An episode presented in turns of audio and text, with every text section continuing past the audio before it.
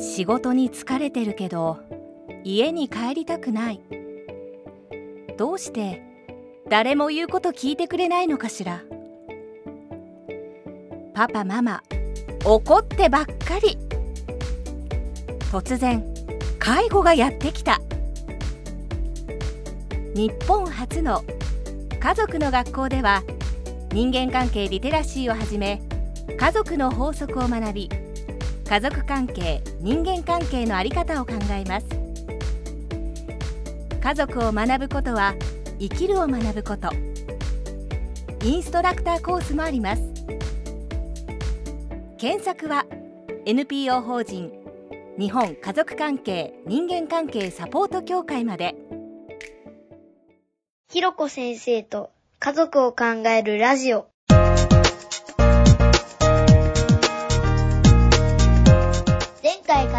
きうん。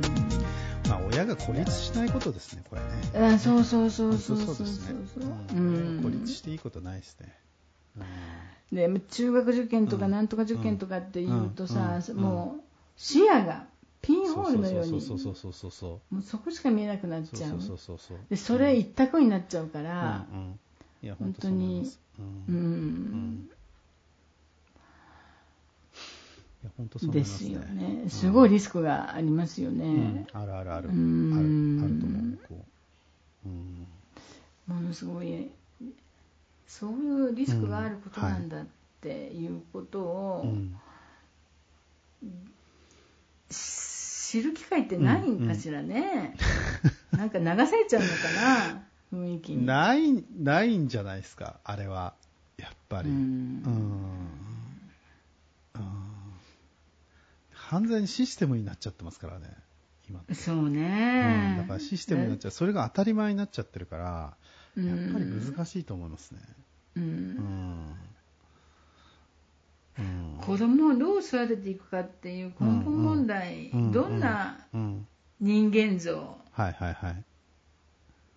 をうん。私たちは目指していくのかみたいなさ、そういう話ですよ。ね子供が生まれて本当はそうですね。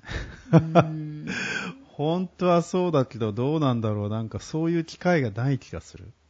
そういうことを対話する機会っていうのが本当にないのかもしれないまあ、本人が、まあね、親親本人、カップル本人が、あの、二人が、なんだろう、積極的に話していく機会があればいいですけど、まあそうじゃないとすると、なんかいきなり受験が、みたいな話にとにかくなりがちですからね。あらそうなうの、ん。うん。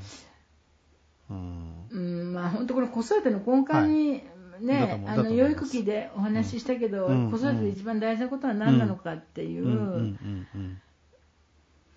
もうほ極限言っちゃえば動物として、うん。まあ、とにかく睡眠を十分とって、うん。で十分な栄養と、うんみたいな、うん。そういう根うん。根がしっかりしている、生きていく上での、はいはいはい。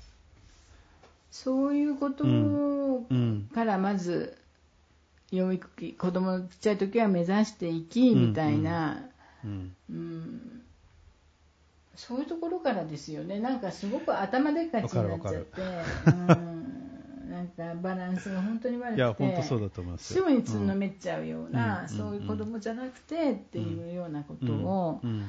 やっぱこれそういうこと対話していく機会を増やしていかないといや、どう必要しようもないだと思いますよ。じゃないですか。うん、だと思います。うんなんかこ、こういうこ話こそだから、あの、なんだろう、知ってほしいしって話だと思いますね。本当ですよね。うんうんうんなんかとか、まあ、田舎はそういうことを子供,、はい子供には合わないけど、はい田都会に行ったら、ええええ本当にはい中学受験で失敗をしたような子供にが溢れていてさ、なんでしょうね。なんかつんのめっていつとか、本当にね、そうそうそう。の悪い。うん。そうそう、そうそう。子供、子供らしい、か、かあの、その、日焼けや体つきはどこに行ったんだみたいな。うん。風になりますから。ですよね、うん。なんかさ、うん。ごめんなさい、話が飛んじゃうんだけど、その うんうん。今ね、子供のはい。体験格差っていうのがすごく問題になっていて、まあ、それは特に貧困のね、ねサポートしてる人たちの問題意識なんだけれど、うんうんうんはい。あの夏休みに、はい。例えばキャンプになんか行ったこともないとか、子供によってはい。はあんまり電車に乗ったことがないとかうんうんね、本当心躍る一日の花火をうんうんうん。こうなんか見たことがないとか、い。うんうんそういう、あのー子供の体験格差がすごく問題になっていて、うんね。ううんん体験がないっていうことは、やっぱり人として生きていく上での、うん基本的な、まあそれはそうでしょうね。まあうん、うん。胆力みたいなのがねね。うんうん。養われないっていう、まあ、ことで、うん。どうしたら、はい。その心躍る夏休みの一日を届けられるんだろうかみたいなことをやっているうん。えーグループもあるんだけれど、まあ、ひょっとしたらあの受験にあまりにもこう追い込まれる中で、うん本当に必要な、体験？いや、そうですね。体験をうん本当にしてないってういう、ん、だと思います。うん。うんうん。ことがす貧困ではということではなくてね、はいはい。うんすごくそういうことってあるのかもしれない。だと僕は僕はそう思いますねだから本当に。うん。本当にそう思うよね、うん。うん。だからなんかおかしくなっちゃってるっていう感じがうんすごくうん。やっぱりバランスが、いやバランスがいや崩れてますよ本当に、うん。いやそこはそう思いますよだから。ねうん、うん、子供の子供のそもそも根源的な成長発達っていうとところからをむ無視したなんか受験というか教育側のがやっぱり強すぎるんだと思います。そうですね、うんなんか本当に、うん。わかんないけど、いうん。いらないことをしすぎるっていうのかしらね、うん。うん。だと思います。子供の力を削いじゃうみたいなこともあるのかも、うん。まあしれないし、うん。うん。難しい。うん。でもっていうことはやっぱうり、ん若いうちからうん。親になるんだったら親としての見識を持つっていう子供をどういうふうな人間像を私たちは望むのかみたいなことが、もっと日常的に人と対話する機会が本当に必要ですよね。だと思います。と思い。うようなことでですね、はい。えーっと子供との接し方、はい。過剰にねあの、うんうん。過剰に反応しないっていう,、はい。ことが一つあるし、はい。うん。うん。あーそうかちょっと先ほどの流れで言うと、ええはい。暴力の問題があってね、あー。思春期だと家庭内で暴力が、発生しやすいんだけど、うん精神科医、はい。児童精神科医に言わせるとその、絶対に暴力は受けてはいけないっていうほう。だ。から暴力行為が起こりそうになったらもう警察を呼ぶとか隠れるとか逃げるとか、はいはいはい。あの警察なんか呼べないし、はいはいはい。この子息子が怒ってるのは自分がはいはいはい引き受けなくちゃいけないって言って、あー暴力を受けちゃう人がいるんだけれど、うんうんうん。それは絶対に NG で、はいはいはい。っていうのは親を、まあもちろんこう、はいはいはい。で命を落とすっていうこともなきにもし、ああらずだし、うんうん。親を傷つけるっていう、うん。傷つけた自分っていうすものすごい大きな、ねあのうんうんうんうん。十字架を背負わせることになるからねね。うん、それは絶対親はやっちゃいけないことで、うんうん。もう堂々と逃げるし、はいはい。堂々と警察を呼ぶし、はいはい。えーでそう自分のうんあの行為にはルールがあるんだってことを子供にも、学んでもらうってことがそうねやっぱり。大事ね。そうですね。ですようんね。うんっていう話をちょっとし、そして、はどうやって話を聞くか、うんはい。うーんうんこれも修行がいるよね、なんかさ。で、やっぱりここっちはうん人生経験もあるし知識もあるから、いや、そうじゃないだろうって思う。だからさ、そうじゃないんだよってこう思う。うん。ん。だけれど、決して否定から入らないっていうのが鉄鉄則はいで。う、ん。で、まあ、じっくり耳を傾けて、うん。うん。であの親が、まあ、話を聞いて言うことはたった一言、うん。話してくれてありがとうってうん。言う、うん。ね。でそのことについてパパはこう思うんだけどうん。話していいかいっって聞く、うん。相手に聞いて、うん。許可をもらってから、まあうんうん。あアドバイスをする、うんでなんでうん。話を聞くただ聞いてることが大事かっていうとどうやらその、うん。親身になっては親に話を聞いてもらう時って、うん。子供の脳からオキシトシンが出るっていうのが分かっね。なるほど。うん。だからし親身になって話を聞くっていうことが、まあ、愛情の、まあ、愛着を形成して、強めていくっていう意味ですごく意味があるっていうこと、ででだけどそのはい。子供が、はい。あー自分自身で対処しきれないようなうん。いじめだとか、なんかはい。はいはいはいはい犯罪に巻き込みになってるとかっていうことだったら、はい。それはもう乗り出す覚悟があるってことはしっかりあなたを守るよっていうことはうん。うん。しっかり伝えるけれどうん。まずは聞くっていうはい。はい。ことですよね。ね。まあ親がやっぱ不安になっちゃってるとなかなかそうね。そうね。聞けない。うん本当胆力がいる。うんうん。いますようん。うん。ね そうですね。親の方に。そうですねこれは。これは。そして、はいはい。えー子供との接し方で3つ目はねルールを決めるっていうことなんだけど、外泊外出。ああ外泊の場合やっぱりセックスの問題が入ってくる。うん。お小遣いをどうするか、アルバイトするかしないか、で一緒に生活してるわけだから、はい家族生活、はい。家族内の役割をはいどう担うかそうですね。っていうこと、ここ難しいですよね。自分を守るにはどうしたらいいかをとにかくよくか、考えさせるっていうん。ことで、女の子の場合はさ、まあ、うん。女の子だけじゃないけど、うん。自撮りポルノの写真のやり取り？はいはいはいはいはい。はいちょっと日本のデータは分からなかったけど、ん。2016年でアメリカのティーンエイジャーは50%がうん。自撮りポルノで友達とやり取りをしている。へえすごいですねうん。それ。すごいでしょ、すごいですね。うん、で、あのーこういうことをサポートしている日本にもうん。NPO があるんですよ、友達からなんとかって言われて、裸の写真を送っちゃったんですはい。はい。はい。ではい。はい。泣きながら中学生から電話かかってくるとか、だんだん怖くなって親には言えないしどうしたらいいんだろうとか。うん。すごく巧みに、僕もうん。僕の裸も送ったでしょって、だからなんとかちゃんも送ってよみたいな感じではいはいはいはいはい自撮りの写真とか動画を送ってでそれが拡散されて商売になっていくよね。まあそうですね。ううん。で、うん。日本では分かんないけどフランスではどうやら子どもの自撮り写真の制作、所持拡散についてははい。子どもでも性犯罪者としてブラックリストに載せられて親も法的責任に問われるはい。はい。はい。はい。はい。っていう、まあ、取り締まりがかなり厳しい。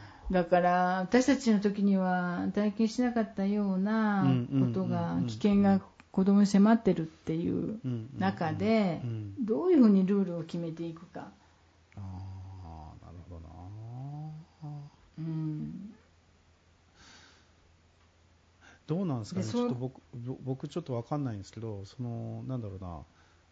こういうのこそそれこそある意味学校教育の中でそうですよあうね。ん、やっぱこうこういうももの問題が生じていると。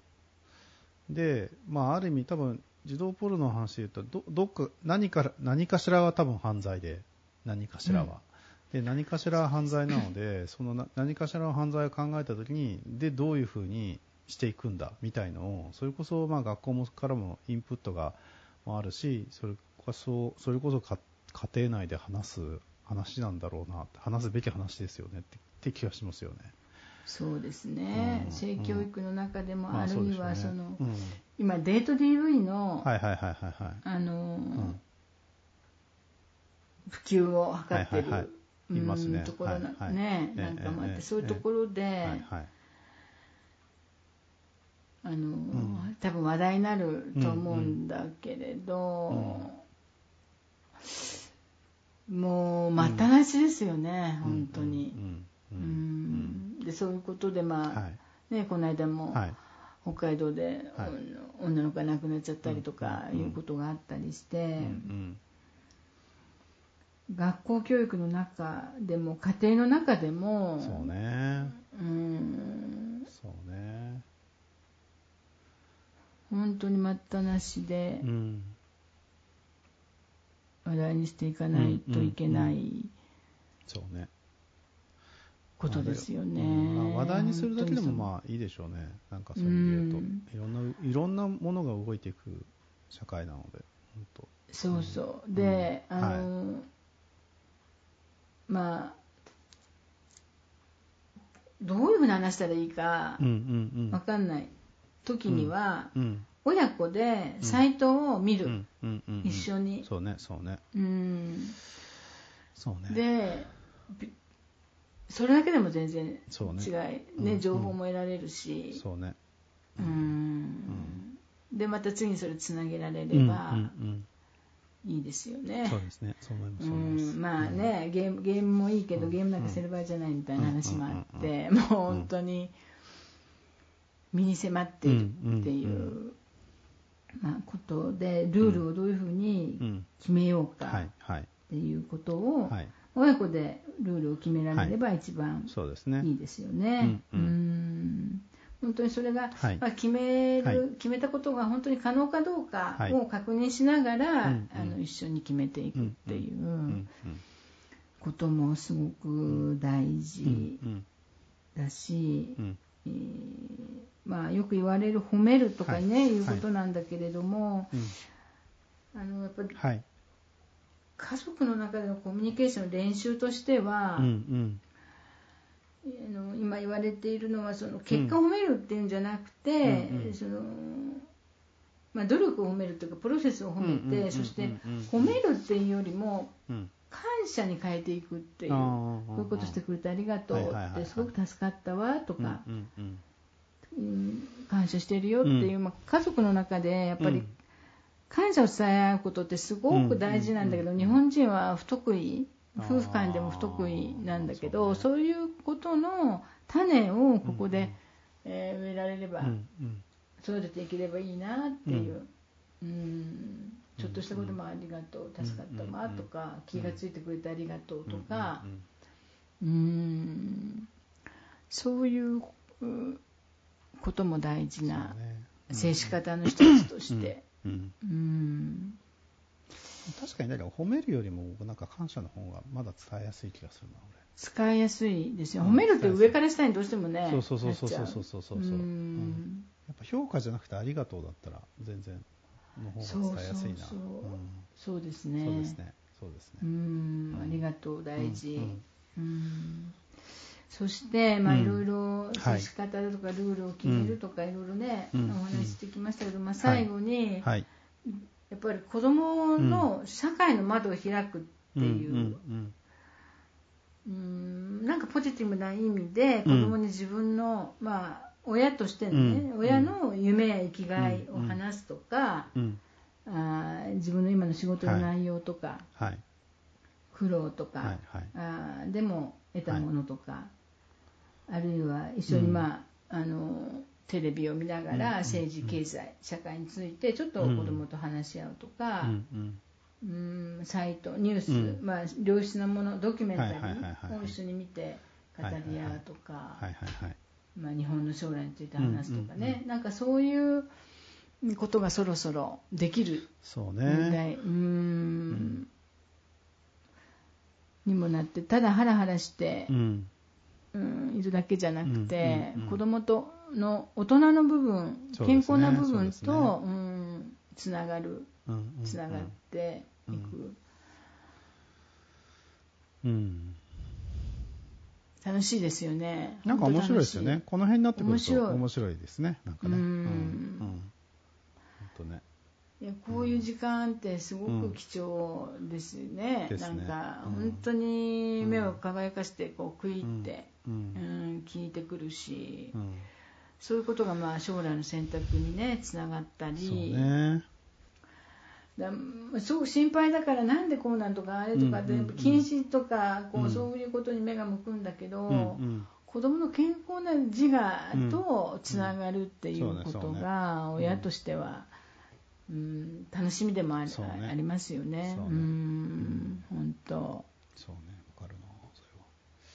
そういうそういう話ができる親でもありたいなっていうふうにも、ううんんうんうん本当思いますよね。うん大事なことかなと思います。はい。ありがとうございます。なんか、ねだけど僕もなんか、いや、なんかこういう、特に最後の、その、うんね、あのーこの社会と窓を開くって話の、なんだろうな。それこそなんか一緒になんか、最近の自主上映で、なんかいいいい映画を一緒に見に行ってみたいとか、そうなんかそういうのはすぐなんか出てきますね。なんかね。ねえいいですよね。うんうんうんうんあの世界になってくると、本当対等に考えなくちゃ、対等に感じる、対等に考えるっていう、そういう感じですからね、今の今の社会状況を考えた時の。うんそれ本当そう思うな。すごうく。学ばせられることが多分、うんでしょうね。う。んでしょうね。すごくあるんじゃないかうんうんなうんと思うし、うん。なんか趣味とかでつながるのもね、音楽とかねそうですね。そうでうすね。んいいななんかこう波長合わせられるものがあると、そうですね。はい。ねうん。そうですすね。ごくいいな、うんなんか、なんか、うんまあ、一つでも二つでも、ちょっとわかんないですけど、なんかね、つながるものがあればいいですよね、やっぱね。いいですよ。そうそういう意味ではこっちも感覚を、うん。あでもいいんじゃないですか、あのうん。マッツさん好きなね、あの推し推してらっしゃる方もいら いらっしゃるから。そうね。まだうん。お子供との推しが合わなくて、なんか最近ちょっとどうしようみたいなのありますけどね。あそうなんだ。へえ本当は一緒に、うん。本当は一緒にライブとか行きたいですけどね。う本ん当まあその辺がまたよくわかんない。まあ、なまあ、なんだろうな。ね、一緒にいたらもう少し違うんだろうけどな。うん。まあその辺の課題はありますけどね。まああの、はい。でも、おお互いに正直でありあった方がいい、まあ無理に、まあそ無理にね無理合わせる。無理に推しを合わせる必要はないので。それを合わせる必要はないのでね。全然必要はないええですね、えええええでもやっぱりさ、はい。子供が推してるものを、はい。はい。はい。自分はあのそこまで惹かれなくても、はい。その価値は認められる大人ではありたいなえまあ、そうね。うん。まあ、そうね。なんか、ただ、いや、推しっていうこと、行為自体は、なんか、すごくいいんですけど、うん、推してるものの、最近のあの、特にデジタルの世界になってくると、あ理解不能になってきます。あそりゃマットさ理解不能なんだからね。それライブの中になったね。本当理解不能になってきまますよ、本当に。すわかんねえなこれ、みたいなさ。ああそう。ええ。そうん。なんだ。うーん、まあね、いや、つい最近だったかな、あの、うん、音楽関係のことをやってる人がはいて、あの、はい。その、あ、はい。つい最近じゃない、ええちょっと前はいなんだけど、その、最近のね、は日本のアーティストって素晴らしいって、もう60近い人なんだ、ええ私と同じぐらいの人なんだけど、で、あの、なんだっけ、はい。米津玄師さんとか、ちょっと古いでしょうか、うんうんうんあとは、なんちゃら藤井風さんとうんうんか、うんはい。彼らがすごいって、まあ、その人は言うわけなんですよね。うんうん。うんであの彼らは、はいはい。もうあの全然世界に出ても通用するし、ははは。もう素晴らしい才能だって。私は、うんうんうん。まあ嫌いじゃないけどそんなに、あのよくわかんないんだけれど、はいはいはい。でそういうその、そこにはい感動できる感性っていうのかな、うんうんうん新しいものうん。にが出てきた時に、はい。その良さをうん。いいいいものはいいとして、うん。ちゃんと見極められる力っていうのが、やっぱり大事だなっていう、それ親子の断絶につながらないように、つながらないようにするわけでもないけど、あの何かし何かにつけて、やっぱ親も外に開かれていて、うん。感覚を、まあそうだね。照準を合わせておくってことはすごくいいなと思って、うん。なんかそんなことふっと思いましたけど、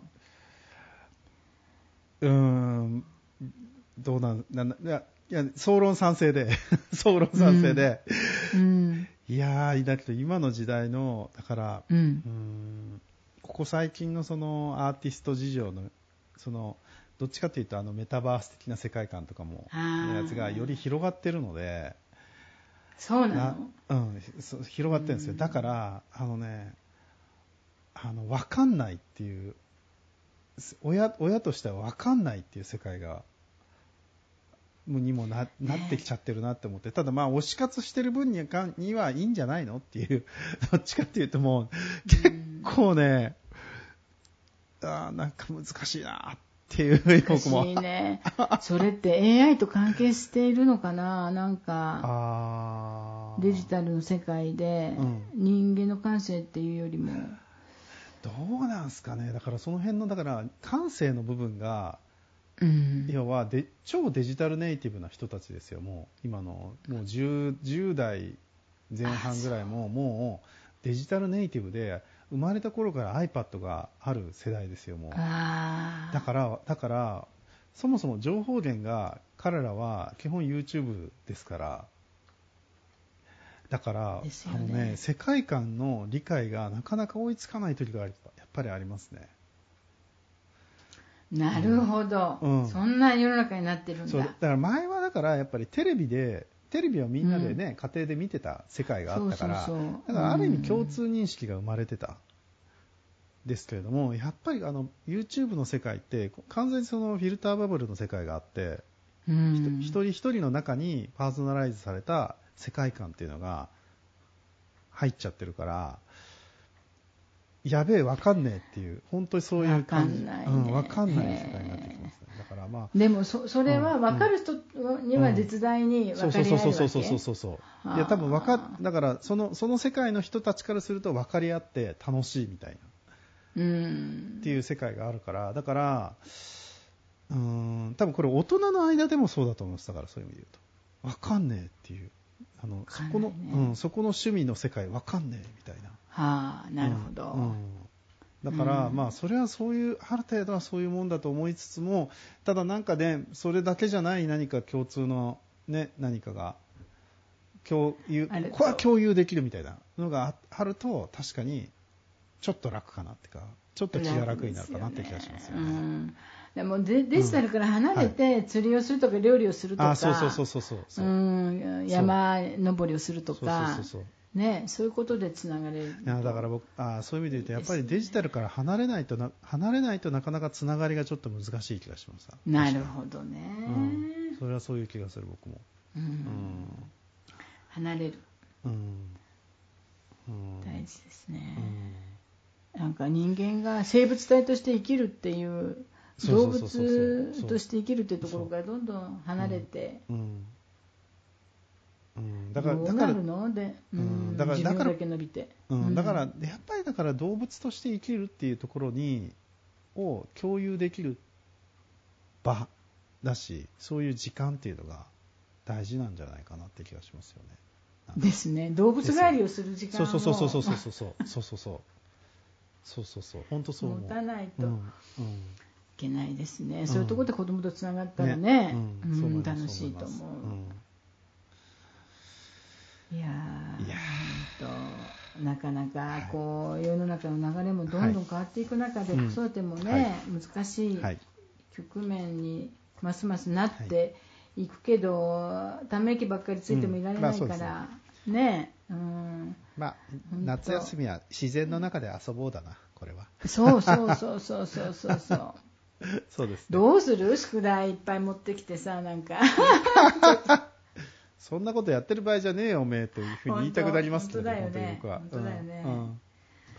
全くですね、うん。まあ、はい。どういうそう人が生きるってどういうことかっていうことを、うあのよくはい。話し合いたいですね。そうですね。本当にそうですね。うん。はーい。というようなことで、えー次は教育期が終わって、排出期ですね、あ排いよいよ。うんうん。なるほ子供が出ていくっていう、はい、段階の話になります。はい、わ、かりました。はい、はいありがとうございました。はい、ありがとうございます。はい、失礼します。